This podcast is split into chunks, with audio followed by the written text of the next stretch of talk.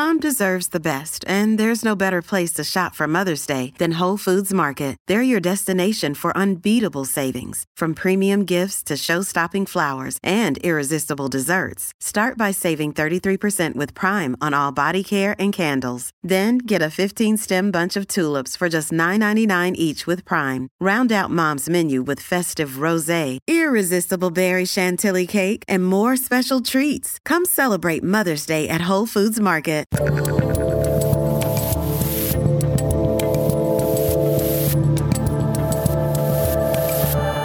Hello, vaccinated and unvaccinated alike.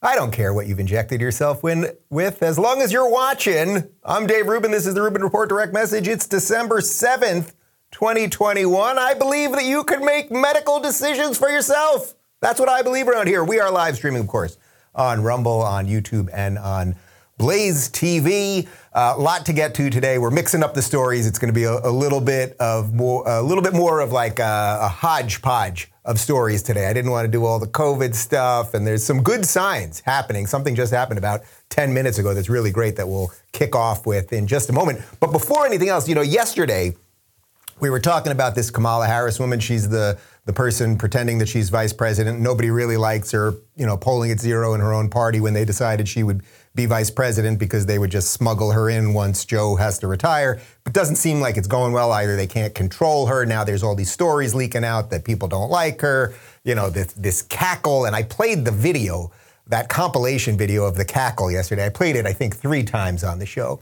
And we looked in the comment section, and people were saying, Dave, how could you do that to us? This woman's psychotic. She sounds crazy. You can't keep playing this cackle over and over. I'm, I'm nauseous. I'm vomiting. I, I need help. It's disgusting. So we thought we have one other video that we wanted to show you. I'll get you, my pretty, and your little dog, too.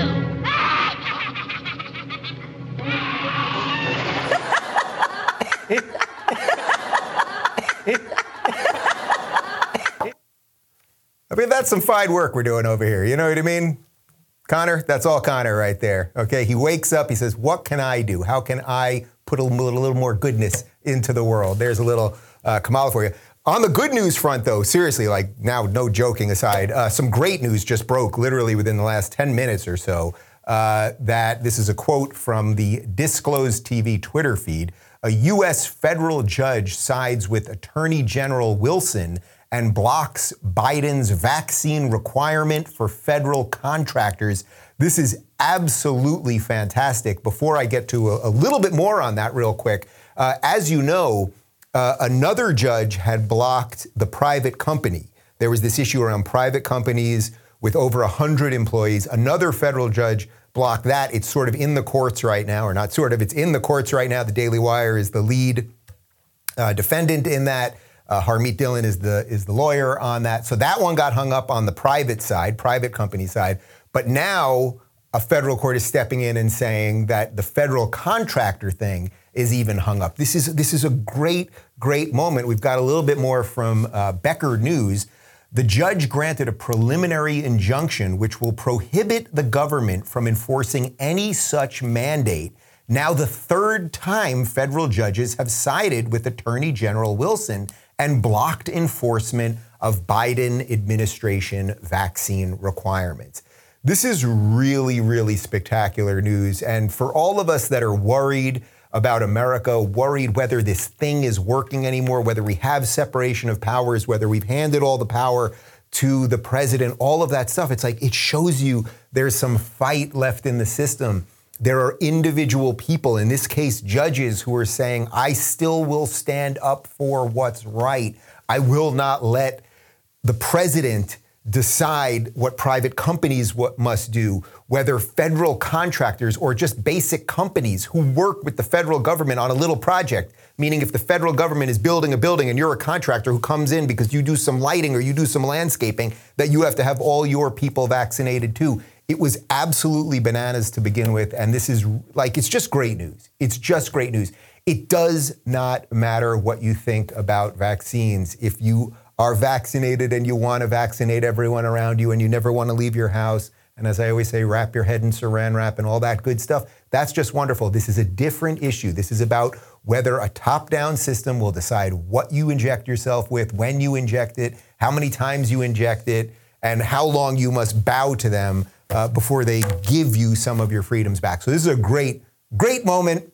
That's how we're starting off the show. We got four stories for you. Remember this Hillary Clinton woman? She's back and just saying a whole bunch of stuff that, you know, is just, eh, it's Hillary Clinton. Eh, we'll throw it to that. Uh, then Joe Biden and his administration, they've basically admitted that they coordinate stories with the media. Surprise, surprise. It's like we all know that they do it, but now they're actually like straight up admitting it. We'll get to that. Lori Lightfoot, the uh, mayor of Chicago, who's broken her own vaccine mandates a million times and defunded the police and has brought in every woke, idiotic, leftist, progressive policy possible. Now she's blaming store owners for the crime. It's the store owners who aren't doing as much, basically uh, blaming the victims. Uh, and then finally, I saw this video yesterday. It's actually quite extraordinary. It's from right before the lockdowns.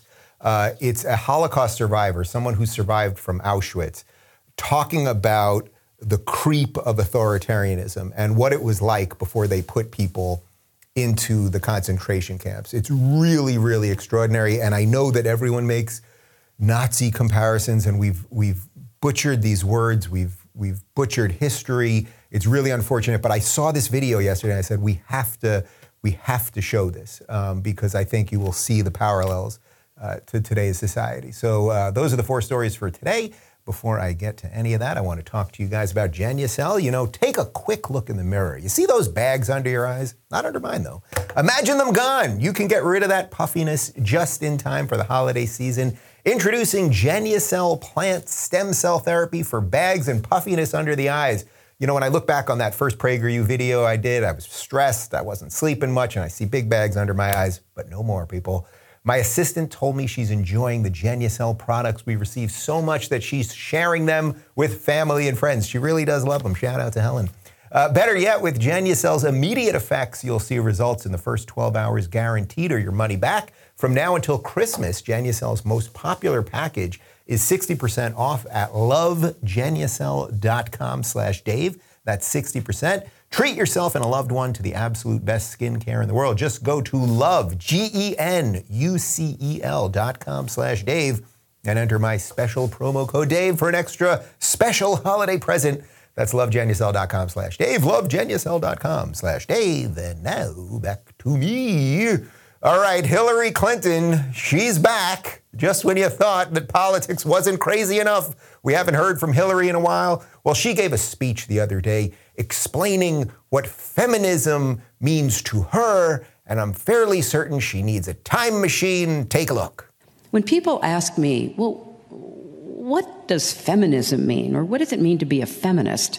I say it means that you are in favor for the full and equal participation of women in political, civil, economic, and cultural life. And that.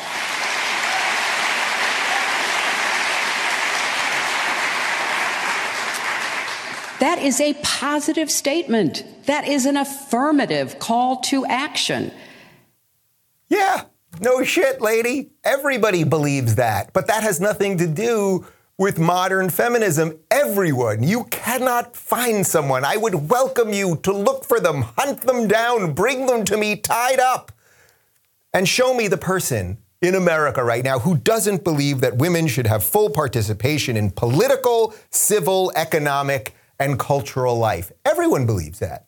Men and women are different. Men and women make different choices. Men tend to like things more so they become engineers. Women tend to like people more, so they might become nurses at a higher rate. Uh, but that's okay. Men and women are different. So, what Hillary is describing there is first wave feminism. She's talking about feminism from 1960s. Let's make sure women are fully equal, right? And we know the gender pay gap doesn't exist. If you don't believe me on that, and I know you probably believe me, but a lot of your friends don't, might I recommend the PragerU video that Christina Hoff Sommers did on the myth of the gender pay gap. It simply doesn't exist. Men and women make different choices, they do different careers, and that's just fine. You know, it's actually kind of cool that often, and for the most part of history, that women stayed home and raised the kids. And if the father could have one job that could support everything, it was pretty sweet. then women traded a lot of that in so that they put their career first. And it's like, is anyone happier because of that? No, they should have every opportunity to do all of those things. Uh, but I can tell you this my dad worked very hard for many, many years. He retired about a year and a half ago at 70 something years old, worked at the same company for about 40 years, commuted two hours a day on the Long Island Railroad uh, into Manhattan so that he could afford us a good life. And my mom, fortunately, for my formative years, for me and my brother and my sister, my mom was able to be a stay at home mom and took good care of us and opened the door when we got home from school and made sure we had snacks and made our lunch and made our breakfast and all of that stuff. And it was pretty freaking good. And then when we were all out of the house, my mom went back into the workforce and became a nursery school teacher. That's a beautiful thing. Men and women are different. So what Hillary's saying there actually is correct. And I like to give credit where credit is due, except she's saying something that's utterly meaningless relative to modern feminism, right? Modern feminism is that men should beat women in wrestling, right? Biological men should beat women in wrestling. That's a feminist position of now. We know all of this nonsense.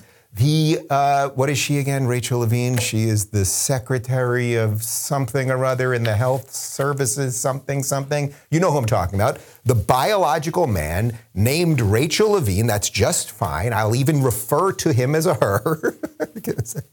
uh, she was we are being told is the first female trans or the first female health secretary, something like that. That's what the Surgeon General said. That's what the Biden administration said. And it's like, no, she's not a female. She's a trans woman. Okay, that's just fine. This is a man who chooses to live his life as a woman, trans person. Okay, I'm not even I'm not casting aspersions on that or even passing judgment on that. But the modern feminist movement has feminists applauding as a biological man becomes the first trans health secretary or whatever. What is she? She's the health secretary, the deputy health secretary of health of something, something. She doesn't look that healthy, but okay, whatever. Um, so, anyway, the point here is that yes, Hillary, you are right. And in the way you define feminism, that women should be able to do the same shit men do if they want to do it, and maybe they do and maybe they don't, I'm on board with, with you, Hillary. But you're giving a speech from 1974. You're not giving a speech from uh, 2021. So get with the times, Hillary. If you're watching, just come on. You're you're you're on your way. You're going to be all right. Uh, speaking of political people and people that aren't really with the times. Uh, Joe Biden, who, as you know, is the acting president of the United States, this is a man who uh, gives speeches every now and again, and then accidentally, when he goes off teleprompter, always says that he's going to get in trouble when he starts telling you the truth, or he loses his train of thought, or fumbles and mumbles, or runs away from questions, or they hide him, or all, all this stuff. Nonetheless, the guy is supposedly the president. Uh, now it is coming out that basically the administration is coordinating with mainstream media because they don't like some of the coverage they're getting. Now, before I read you the, the quotes from the Daily Wire here, really think about how crazy this is. We had four years of the Orange Man being president, where every single story was about racism and xenophobia, and this is Hitler, and democracy is over, and everything. There's basically in the mainstream, there's really no criticism of Biden. You know, like, sure, we're having supply chain problems, inflation is a disaster in Afghanistan, like the list goes on and on, but there's really no criticism, real criticism of Biden. They either blame it on Trump or it's not, you know, Biden's doing the best he can. He released two days worth of gas. You know, the guy's trying. He released two days worth of gas. That's funny.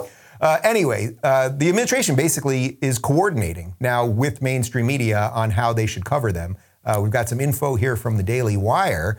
Uh, CNN reported the White House not happy with news media coverage, news media's coverage of the supply chain and economy, has been working behind the scenes trying to reshape cover coverage in its favor. Senior White House and administration officials, including NEC deputy directors David Kamin and Bharat Ramamurti, along with uh, envoy John Porcari, have been briefing major newsrooms over the past week, a source tells me. The officials have been discussing with newsroom trends pertaining to job creation, economic growth, supply chains, and more. The basic argument that has been made that the country's economy is in much better shape than it was last year. I'm told the conversations have been productive with anchors and reporters and producers getting to talk with the officials. Biden's approval rating is so low that he has had a lower approval rating that, than every governor in the US, and his approval rating has dipped to as low as 18% in one state. So, first off, on the Biden approval rating thing, I mean, this is the man. He got 81 million votes, and don't you doubt it. His approval rating is just absolutely in the tank. Okay, that doesn't matter. Uh, this idea, though, that administration officials go to newsrooms, talk to news anchors, talk to reporters and journalists, and help them craft coverage. Does that sound like journalism to you? Does that sound like, Michael, can you get me the definition of the word journalism? We're going to get the definition, the very definition of the word. Does that sound like journalism or does that sound like scripting? Does that sound like uh, getting an approved narrative across, right? If you're going into a room and you're trying to get people to say the things that you want them to say. So that's what they're doing. They're administration officials. Oh, well, no, the economy is better than uh, you think it is, and we're going to show you these things. That that sounds like what Hollywood would do, not what journalism would do. I've got the very definition of the word journalism. Journalism is the production and distribution of reports on current events based on facts and supported with proof or evidence. Well, that sounds like journalism as we knew it, not journalism as we know it. Anyway, I suppose this doesn't surprise any of you because obviously it didn't surprise me, but it was worth mentioning because it's like the administration's admitting it. Like we know all the stuff they do behind the scenes, right? They leak things to the New York Times, they leak things to the Washington Post, they cover up things when it doesn't fit the narrative. But they're literally right in front of our faces saying, guys, in essence, what they're saying is, guys, we hand them the script. We talk to the news anchors. Wonder if they talked to Chris Cuomo. Wonder if they talked to Don Lemon. Wonder if they talked to talk to some of these people. You know, it's like, and then you watch this stuff and you think you're getting fact-based or proof or evidence-based reporting from honest people, and what you're actually getting is Pravda. You're actually just getting talking points from the administration. You don't need talking points from an administration to go down the street like I can over here and basically still see all of these boarded up stores or virtually every single store, almost without exception, saying $15 an hour, we're hiring. People can't get people to work because people are now on the government dole. These companies, these businesses, these diners, these restaurants, they, I assure you they're not thriving. And the idea, I'll try to give the devil his due. If you believe the economy's, say, a little bit better than it was last year. Well, last year we were supposedly in the worst pandemic of all time, the pandemic that the vaccines and old Joe Biden were supposed to fix. So, is it possible at some level, at some analysis of the data, that the economy is a little bit better now than when we were in sort of still full lockdowns or half lockdowns or whatever? I suppose that might be true at some level, but you'd have to do a lot of narrative work. You'd have to do a lot of fiction writing to make it really hold water. So, anyway, I don't believe these people. That's the uh, bumper sticker for that one. And speaking of people that I don't believe Lori Lightfoot is the progressive mayor of Chicago. This is a woman who, at the height of the pandemic, was telling everyone to stay home and stay masked, who was out on the streets unmasked with the rioters as they were burning down her city. As you know, Chicago, which has some of the strictest, if not the strictest, gun laws in the country, also has an insane amount of gun murders every weekend. Could we get the numbers on the gun murders of Chicago this past weekend? Uh, she has defunded the police. She has brought in every idiotic progressive policy possible. We've got the numbers already. At least 46 people were shot in Chicago this weekend. Now, why is it, why is it that you wouldn't have heard about that? Hmm. Is it that they maybe want to cover it up because they don't like the skin color of the people who did the shooting and who got shot. It doesn't fit the narrative. Could that be it? Could it also expose that the gun laws that these ridiculous people have don't work at all? Yeah, yeah, yeah. Anyway, she uh, she defunded the police. Chicago is a freaking nightmare at the moment, much like Portland, much like Seattle, much like San Francisco, much like LA. You guys get it all. Uh, but now she has the gall, the absolute gall to blame the business owners. And this is very much like a video we showed you about two weeks ago. Remember, we had a video at of Minnesota where Ilhan Omar, who also defunded the police in Minnesota, where she was blaming the police officers now for not doing their job. So she defunds the police, crime increases, murder increases, general mayhem and chaos ensues, and then she blames the people that she defunded in the first place. Well, here's just a short video of Lori Lightfoot blaming the business owners for not doing enough to protect their own businesses. I'm disappointed that they're not doing more to take safety uh, and make it a priority. For example, we still have retailers that won't institute um, plans like having security officers in their stores, making sure um, that they've got cameras that are actually operational.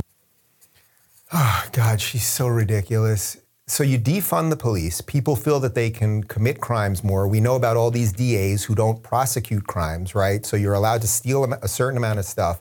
And instead of her looking in the mirror, although I can get why she doesn't want to look in the mirror, uh, instead of her looking in the mirror and saying, oh, maybe I had something to do with this, maybe my policies, even though I think I'm a good, tolerant progressive and everything I do is good just because I believe it's good, uh, maybe my policies are increasing crime, right? Like I did this, now this happened, maybe there's a connection. you know, who knows? Uh, instead of doing that, though, she's blaming the business owners for not having more security in their stores. You know, in a sane society, you wouldn't need a lot of security in stores. Um, in just think, anyone watching this, think about your childhood, wherever you went. If you went to a drugstore, if you went to a clothing store, you went to a sneaker store, usually they didn't have security. Maybe occasionally at some stores, like at a Best Buy, they'd have a guy at the door, right? Because there's a lot of you know electronic equipment, expensive stuff. But you could walk into a Foot Locker and there wouldn't be a need for a security guy there. You could walk into H&M and it's not like they're really worried that someone's going to steal that $6 t-shirt. But now all of these stores have security guys and it's because the government is not doing its job. It's in a direct dereliction of its very duty. So she's blaming the stores for not doing enough. The stores, which are already struggling, by the way, they're struggling because the economy ain't great. Sorry, Joe. The stores are struggling, so maybe they can't even afford to have these people there, right? They can't afford to hire more people when you're struggling. It's basic math. I know those guys don't like math either. Um, so, what do we do? What do we do when you have a whole bunch of politicians who don't understand or are intentionally doing it? I mean, actually, I'm, I'm tired of giving these people. Uh, you know the the good intentions thing, okay? Like, oh, your intentions are good. Well, if the results are always bad, at some point we can't play that game anymore. So either she wants to destroy Chicago, or she's an idiot. I, I don't know what the two options beyond that would be. So she's blaming they're not hiring enough security even though it should be her job to make sure that you know we, we live in a that her constituents live in a lawful city, and they don't have enough cameras there. Well, the cameras are meaningless too because if she if they caught all the people stealing the crap, they wouldn't prosecute them anyway, right? We know this. I mean, every day you go on Twitter at any given moment, there's just endless looting happening all over the country, and it's like, yeah, it's all caught on video, but they're not going to do anything about that. So, Lori Lightfoot, I don't like you. Uh, all right, let's move on. I, th- I think this is uh, well, this is going to be a very sobering uh, topic, but I thought this was the right way to end uh, the show today. Um, I saw this video yesterday. Um, it's from January of 2020, which obviously is right before the pandemic. This is a survivor of the Holocaust, uh, survivor actually of Auschwitz concentration camp. His name is Marian Turski, uh, and he gives a talk. We're going to show you about two minutes of it right now. He's, he was 94 years old at the time of this speech. And he talks really about the step by step, step by step, slow progression of how you demonize people, how you other people, and how authoritarianism creeps in. And I saw this yesterday, and I thought I have to show this on the show. Um, it's not current events, but perhaps it's exactly current events. So take a look. One day, in those early 1930s, you can read an inscription on the benches. Jews must not sit on these benches. You could say, it's unpleasant, it's not fair, it's not right. But after all, there are so many benches around. You can sit somewhere else. Of course you can. There was a swimming pool, and over its door an inscription read, Jews are forbidden to enter. You could say, well, pleasant this is not, but there are so many places in Berlin where you can take a bath or swim, so many lakes, canals, it's nearly like Venice. At the same time, you can read somewhere else Jews must not belong to German singing associations. So what? All right. They want to sing, they want to make music. Let them just meet somewhere else, they will do their singing. All right. What comes up later is an order, really. More of an order than of an inscription. Non Aryan children must not play with Aryan children, with the German children. All right, they'll play on their own. And then you read We only sell bread and food to Jews after 5 p.m. Right? Less choice. This makes your life harder. But after all, after 5 p.m., you can still do your shopping. And that's how it is done, step by step, slowly. And they become acquainted with that thought familiar with the idea that they are different people, that they are alien people, that they are the people that carry germs, that cause pandemics. And this now is a horror. What came later was something that developed immediately. Jews could not get jobs, they could not emigrate. And then, quickly, Jews would be sent to ghettos, to Kaunas, to Riga, to my ghetto, Auschwitz did not fall suddenly from the skies. It was pittering, pattering in all those tiny steps. It was approaching until what happened here behind me did happen. There's actually nothing that I can add to that, so I will only ask a question before I end the show today, which is what are you going to do? What are you going to do? All right, see you guys tomorrow. Thanks for tuning in, everybody. Be sure to subscribe and rate this podcast. And don't forget, you can watch my direct messages live on Blaze TV and YouTube every weekday at 11 a.m. Pacific, 2 p.m. Eastern. And of course, if you want to connect with me personally and get early access to my sit down interviews, join RubinReport.locals.com.